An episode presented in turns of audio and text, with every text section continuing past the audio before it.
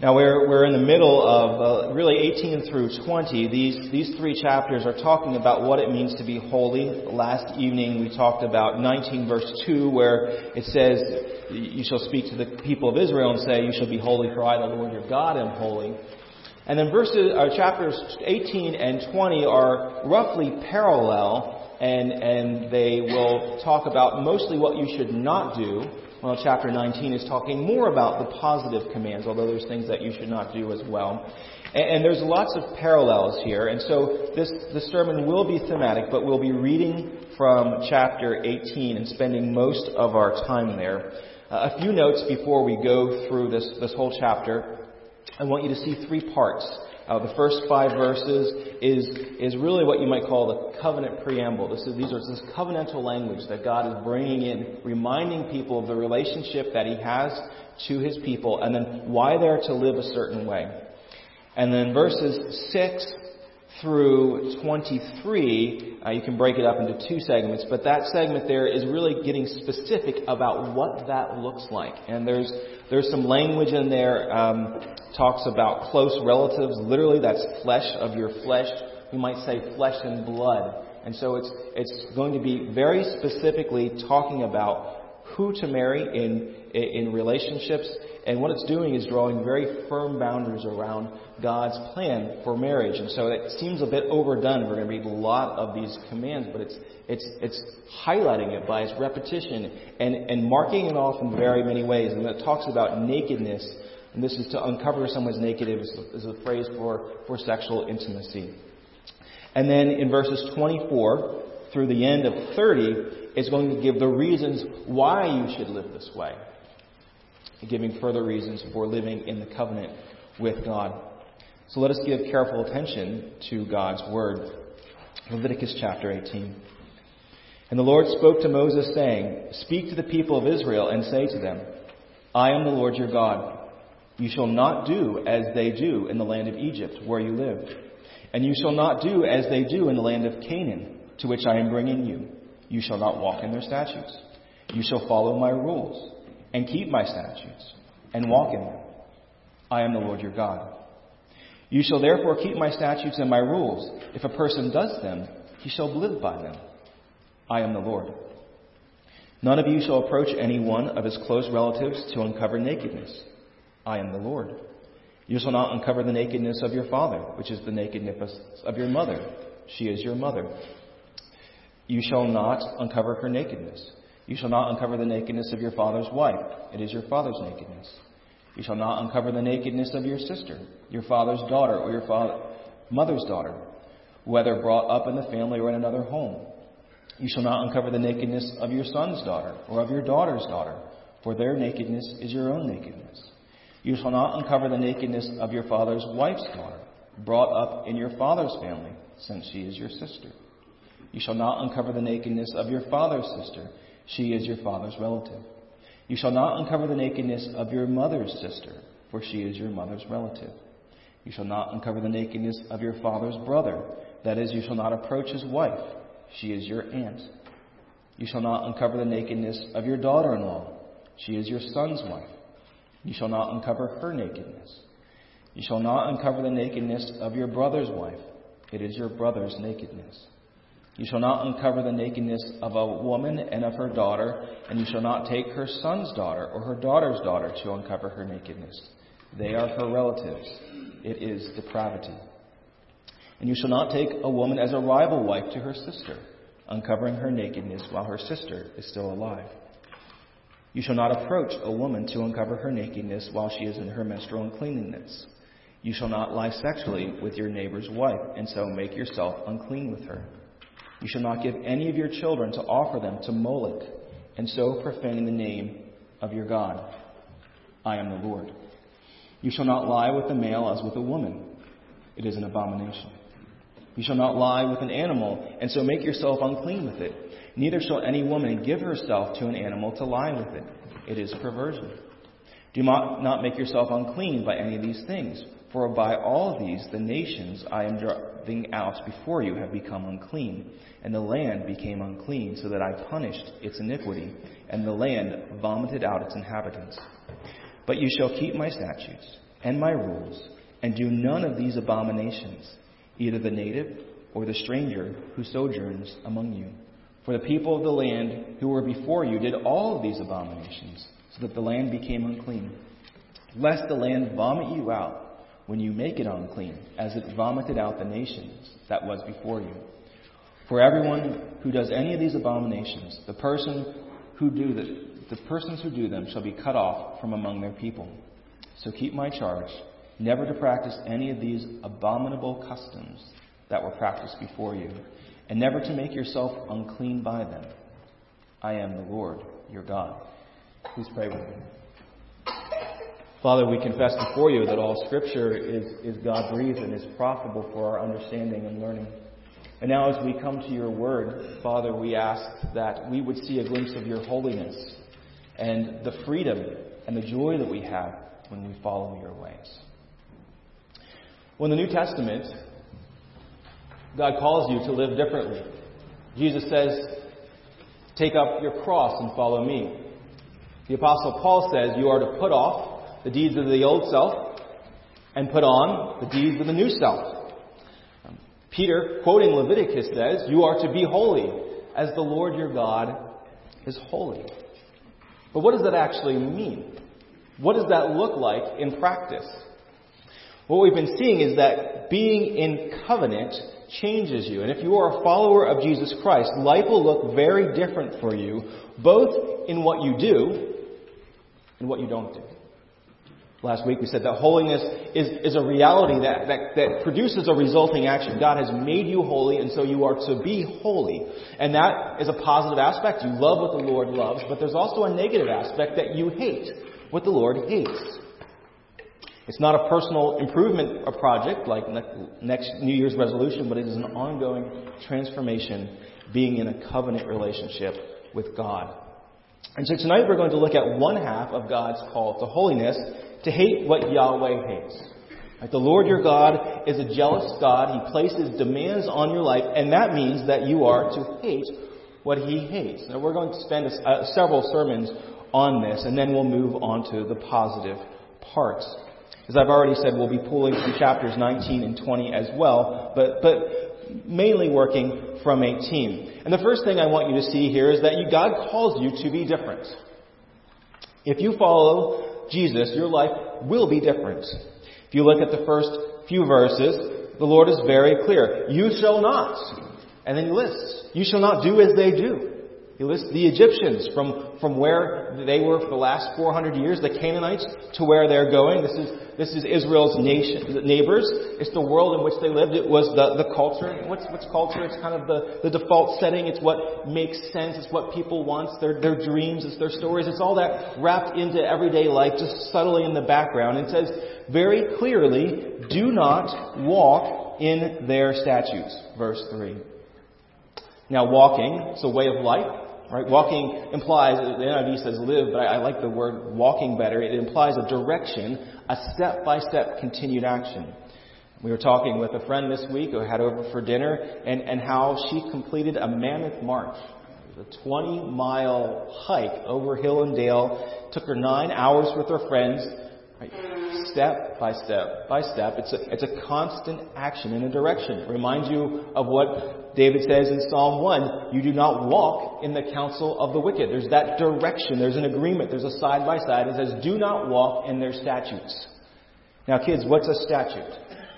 Not to be confused with statue, like the Statue of Liberty. There's an extra T in there. Right? We Barshingers have statutes in our family. Uh, one of them is when our kids go outside, they are able to go up to the parking lot on the lawn side, staying in the grass, or up to the speed bump on the church side without adult supervision, but no further. Those are statutes given by our parents to protect the children.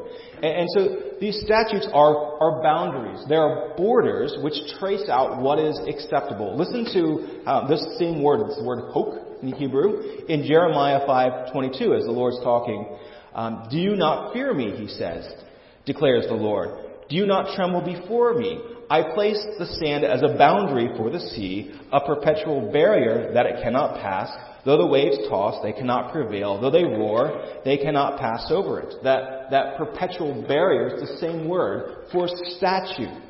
And so God has given us certain boundaries. He's saying, don't live your life according to the lines drawn by the world around you. I mean, this is natural to, it's, important because it's, a, it's, it's natural as a human to follow the pattern around it. That's, that's how we do it. You, you want to fit in. You want to get along with the group. If, if you move to an area, you notice how maybe your your your accent changes. I, in fact, my my Carl Trueman, some of you may know him. He was my professor, and when you know, he keeps his British accent, he maintains his British accent. And so there'd be sometimes in seminary he would say, "How do you say how do you say controversy? Controversy? Say controversy? Okay, controversy." He was purposefully maintaining his accent because he knew he could slide and he didn't want to lose it. So you don't follow the world's statutes, but, but you shall walk in my rules and statutes.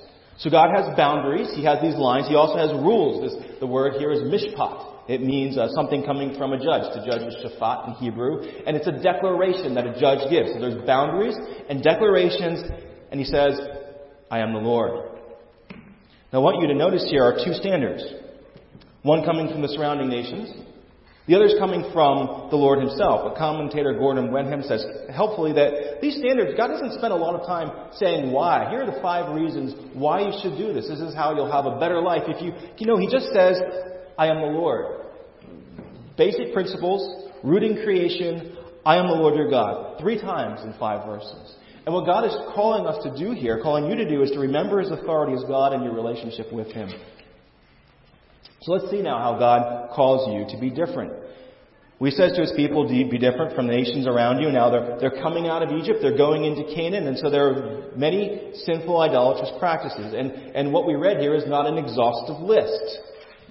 Not how to, single, not every way how to be different from the unbelieving world, but he's pointing out several glaring patterns that he sees. And so he talks significantly about sexual relations. Talk all about the family relationships and what is appropriate and, and what is not. And as I said, we're reading, this is setting off the boundaries of family as, as what is good and to be blessed by God. Uh, notice also there's, there is, um, there's Genesis language here he talks about flesh, just about the two becoming one flesh. This is why there's certain boundaries that you don't Uh, transgress. The Apostle Paul mentioned that in 2 Corinthians, talking about why you wouldn't join yourself to a prostitute because the two become one flesh. And so here he's saying there's a, there's a givenness in what God has given in the good creation of Genesis, and you are to follow that. Probably also protecting the family because the, the, the, covenant family is the way that the godly offspring comes forward. That's how God has commanded Adam and Eve to be fruitful and multiply, and so now Israel taking that up. And whatever it is, though, God is very clear these are the boundaries uh, for which you, you uh, carry out marriage.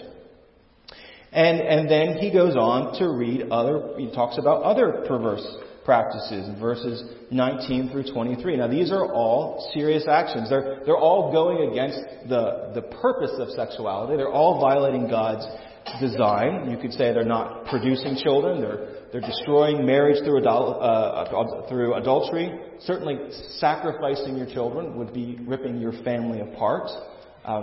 Male on male intimacy, and by implication, lesbianism too, goes against God's design, and, and then intercourse with animals. And you can really see in that verses 19 through 23 kind of a, a descending into depravity and further deviance from God's plan. But again, he's saying these are all out of bounds. You, you are to be different. The nations were to do these. Now, I know there's a lot of questions today, perhaps perhaps not here, maybe, maybe so, it'd be okay if there's questions, but uh, certainly many raging questions in the society about homosexual practices. And, and if you, you look at, you know, someone would say, well, if verse 19 no longer applies, laws about impurity and cleanliness, then why does 22 still apply? That's a very common argument.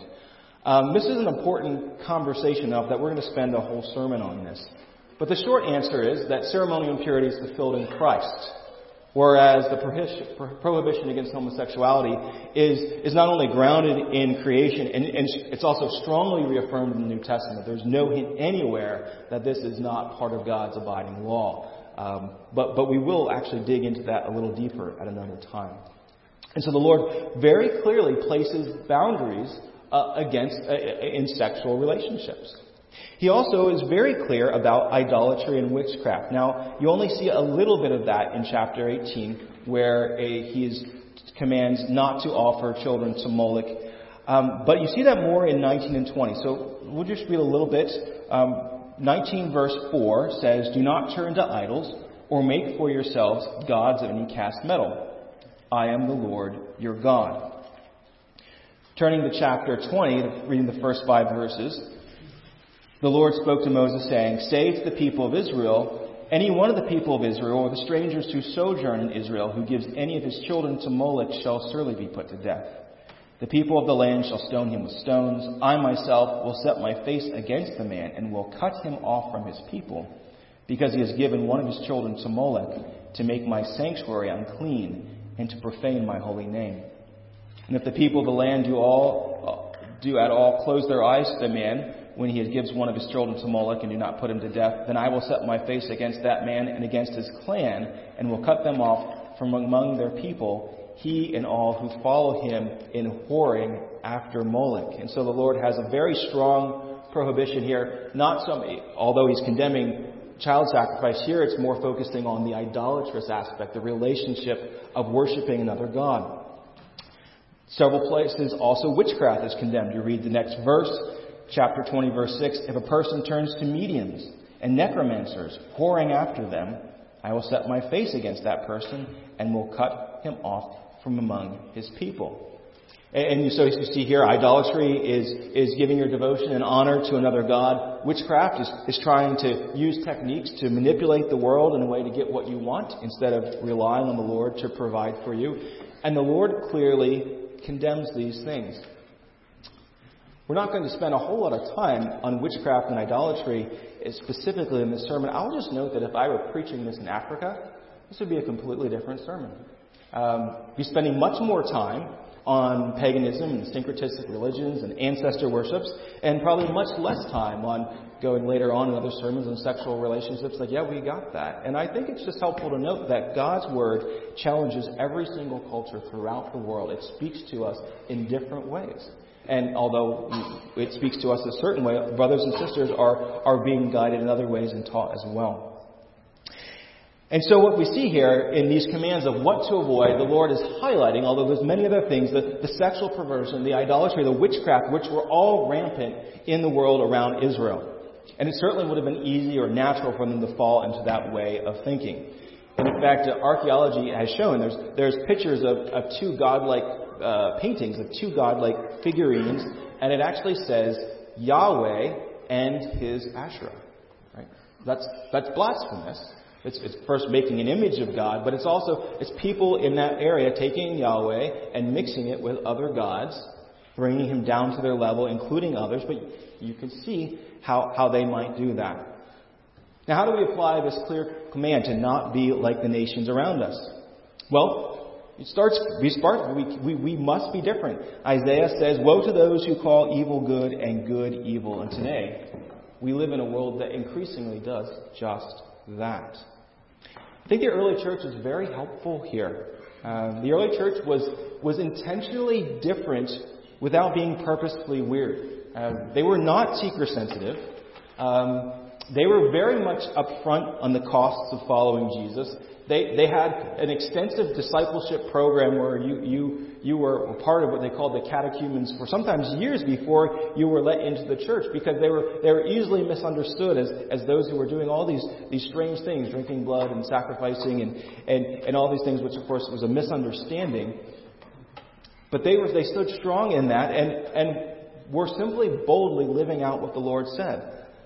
For us, well, that means that, oh, of course, in our vocation, we're different. In our, in our education, the way we educate our kids, we're different. In, in, the way that we spend our money and our lifestyle, you are to be different. And, and even when you do the same things, it's often for a very different reason. I, I was going through the VA process, the Veterans Administration process, and talking with other soldiers, and it, it was discouraging how many of them were just giving me tips on how to just lie, really, to, to get a better claim. And um, you, you, hear this from, from soldiers. And, and then I was talking with the attorney, and um, she was reviewing my case, and she said, Yours is pretty straightforward. And said, Do you have any other issues? I said, No, cancer and kidney. That's pretty much sums it. She said, You, you sure? Said, No, no. She said, You were in a combat zone. Certainly, certainly you may have some mental fatigue or some distress. No, no. I mean, it's it's kind of discouraging sometimes, but you, certainly, you know, you, you saw really that. And certainly, some. The finally, I said, no, I'm not trying to milk the system here. Um, I, I'm asking to be cared for, but no more. And I kind of wish now I would have said, without preaching, as a, as a Christian, I, I must tell the truth. I trust God that will provide for us. Even, even when we are going and seeking right support or whatever it is, we have different motivations. Now, one specific application is that, coming right from Leviticus 18, is that we as Christians must live in a way that honors godly sexuality, whether we are married or single. God's very clear in this passage and, and other places that, that sexual intimacy is, is for marriage between a man and a woman. Now, in, in this congregation here, many of you are saying, Of course, I know that. I will tell you as a chaplain how many soldiers who would call themselves Christians, who might even go to a church, would not think twice, wouldn't even, even stop to consider that there might be something wrong with me moving in with my girlfriend before we get married. And so there is a place for us to draw firm lines um, to say, no, this is wrong. The, the Lord has a very specific place for sexuality. And for young people, as you're growing up, not only in, in your own convictions that, that I am going to honor the Lord this way, but, but even the way that you talk to your friends. And, and not necessarily in a preaching way, but in a way that shows what God's will is. It, it is so rampant. You've probably heard the, the, the phrase, you know, well, you kick the tires before you drive a car you know, why not, why not move in with your boyfriend or girlfriend? I mean, the, the obvious answer is a boyfriend or girlfriend is not a car, um, and, and, and it's very different. We could say a lot more about that. But those are the lines that, that God has drawn. The same thing with divorce. Um, divorce is, is commonplace today. It's, it's just something that hey, doesn't work out. We heard in Sunday school today for some of you. It's just something, if it doesn't work out, well, then we can move on. And, and we as a church ha, have really fallen down on the job. We've been far too slow to casually critique what casual divorce is. This is something that's devastating for God's plan. And so as a church, these lines, we say, no, this is what the Lord has called. With, with the few exceptions that, that the Lord has given for divorce, it is not an option. And so as we are God's people and we want to honor His, his sexuality, uh, the same would would be said for, for crude joking. Um, we should not be celebrating or, or saturating ourselves with, with content that um, in, in songs or, or comedians or entertainment that drags sexuality through the mud. Um, some of you may know that uh, heard of the the um, conservative group, the Daily Wire, and they just had a satire on um, transgender men in sports. And while I applaud people who are trying to point out the, the, the flaws of this, um, in that in that show, in doing that, they drug with sophomore humor and all kinds of crude and, and gross jokes, godly sexuality through the mud. And then I, I saw some Christians saying, "Hey, this is a great show." I think, I think we've missed something here. A call to be serious, a call to be holy. Now, it doesn't mean that we can, set, can insulate ourselves from profanity. The Apostle Paul says in 1 Corinthians 5, right before, I'm not telling you to go out of the world, to not associate with unbelievers, but not to celebrate it, not to wallow in it, or to follow God's boundaries. And is it interesting, just as it was in Leviticus 18 and in 1 Corinthians 6 and in today, that idolatry and sexuality are, are, are part of that. Now, we all sin and repent. Um, each one of us can receive grace from the Lord in, in any area of sin, certainly sexual impurity as well. But this is not to be an area where we are just like the world. Now, concerns is, well, this, this, all this talk about avoiding things, this sounds like legalism. It sounds like blind duty. Um, have you ever heard this? Christians should be known more by what they are for than for what they are against. Ever heard that before? Christians are should be known more for what they are for than by what they are against. Um, sounds nice, right? And how should we evaluate that? There's a lot of things Christians should be for. Um, and there's wisdom to know when we simply to live differently and, and when we talk about it openly. Um, but really, this is a faulty dilemma. We are supposed to be for and against certain things. Early Christians were good at both. They were radically different. They were also incredibly sacrificial, a loving community that drew people in. And so we should say, on the one hand, yes, we should avoid being unreasonably obstinate. I'm going to pick on Apple computers here for a bit. Um, 15 years ago, I, I, had the first chance to work on an Apple computer while editing a paper that we had a we had a, a professor at Westminster, excellent writing professor, very smart woman, except she chose an Apple. So there must be something good about Apple. But I, it was to the point where I couldn't even use it. I was, I, and I, the one button mouse, no backspace. I'm thinking, Apple, I understand if you want to be different, but if you're going to be different, at least be better, right? Be different for a reason. And so we as Christians shouldn't be purposely contrary. If we have, if we're different, it should be grounded by something in God's Word. But when there is that conflict, and it is different, then we must fight against the world standards. And that's where you must not only be known for what you're for, but what you're against. So why is this? Why are you to be different? Well, the Lord gives reasons, starting in 18 verse 5. You shall therefore keep my statutes and my rules. If a person does them, he shall live by them. I am the Lord. Why is that? Obedience gives life. This is, this is covenant language. And we talked about, you know, the idolatry and the worship, which, which really gets to the, the idea of unfaithfulness, right? There's the covenant language. It's, it's, it's, a, it's spiritual adultery. God wants to keep us from that and bring us into this fulfilling relationship.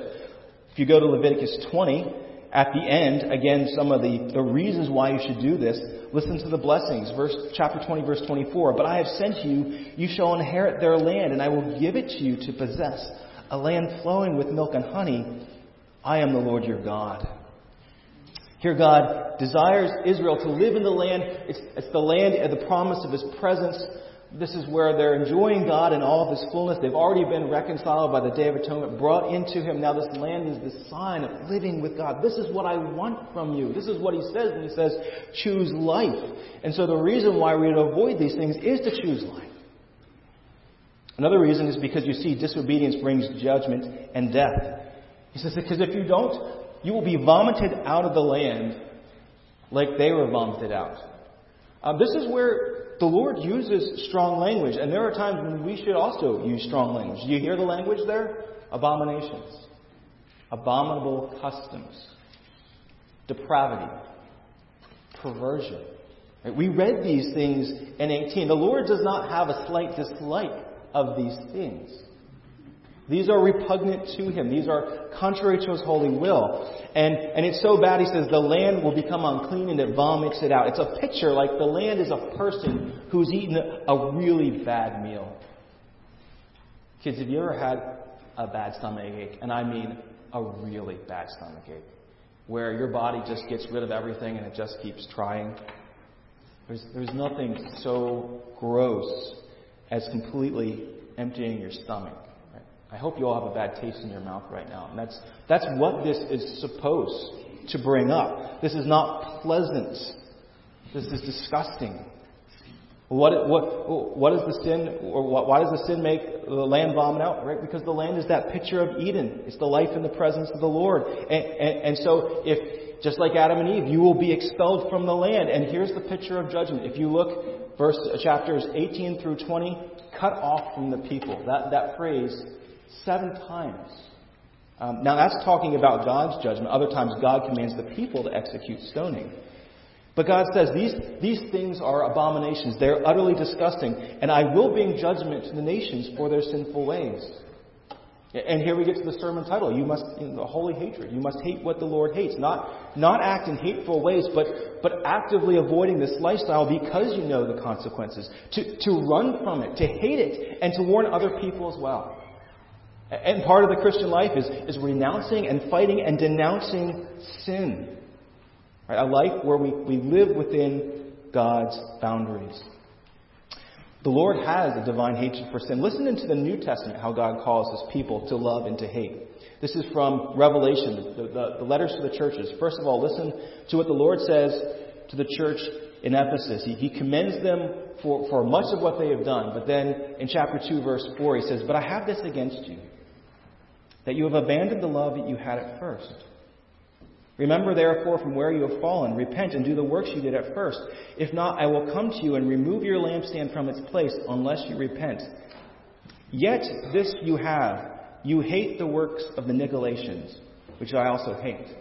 So the Lord says, there's, you, you need to capture your first love, but, but I commend you for hating these detestable sins. On the other time, on hand, the church in Thyatira, for overall the Lord, overall the Lord commends them for standing, but then he says this in Revelation 2, verse 20. But I have this against you that you tolerate. Interesting. We hear a lot about tolerance today. I thought that was a loving thing. But that you tolerate the woman Jezebel, who calls herself a prophetess and is teaching and seducing my servants to practice sexual immorality and to eat food sacrificed to idols. And so you see, you must actively flee wickedness and hate what the Lord hates. So, how does this affect us in our day to day discipleship? Well, one of the things is that Leviticus provides the background when Jesus calls us to discipleship, when he calls us to sacrifice, when we're told, told to put off and to put on, when we're told to be holy. You should have this attitude of what it means living in these boundaries, living differently from the nations. And this should even help you as you face your own battles of your own sin. That God is showing you the way to live. You know, sometimes, if you're honest, if you know your heart, it's still bent in that sinful way as you're, as you're fighting against it. And, and you don't do something, you, you avoid it because you know you shouldn't, but there's a part of you that still really wants it. And, and you're miserable. I'm doing this because I have to, but not because I want to. It's kind of like trying to lose weight, and so I'm not going to eat that chocolate cake that's over there, but I'm not happy about it. And we'll talk more about that in the next sermon. But I want you to see here that the Lord is giving you a, a, a paradigm for discipleship. Right? I am the Lord your God. I, I bought you. I've set you apart as special to know me. I, I've given you new boundaries that are good and life giving. And even when you can't see that, even when you don't feel that, you can trust me. Just like a child chooses to trust their parent who says, Don't touch the stove. Choose life and live. And when the New Testament calls you to holiness and sanctification, this is the background that you hate what God hates because in Christ you have something that is so much better and you don't want to be robbed of Jesus. So, people of God, living in covenant with the Lord changes you. You cannot enter into that eternal relationship with the Holy of God of the universe and stay the same. And so this week, may we go out and, and hate what God hates. Um, not being hateful, but, but taking that stand, living within those boundaries, even drawing those boundaries, not because we know we should or we have to, but because we're holy. We want to live with God. Please pray with me. Father, I pray for each of your children here who soon will go out into the world and and interact with their friends and their neighbors and their coworkers and their family around them and, and, and, people who, who, because they don't belong to you, have a very different goal and a very different way of living. Would your boundaries call to us?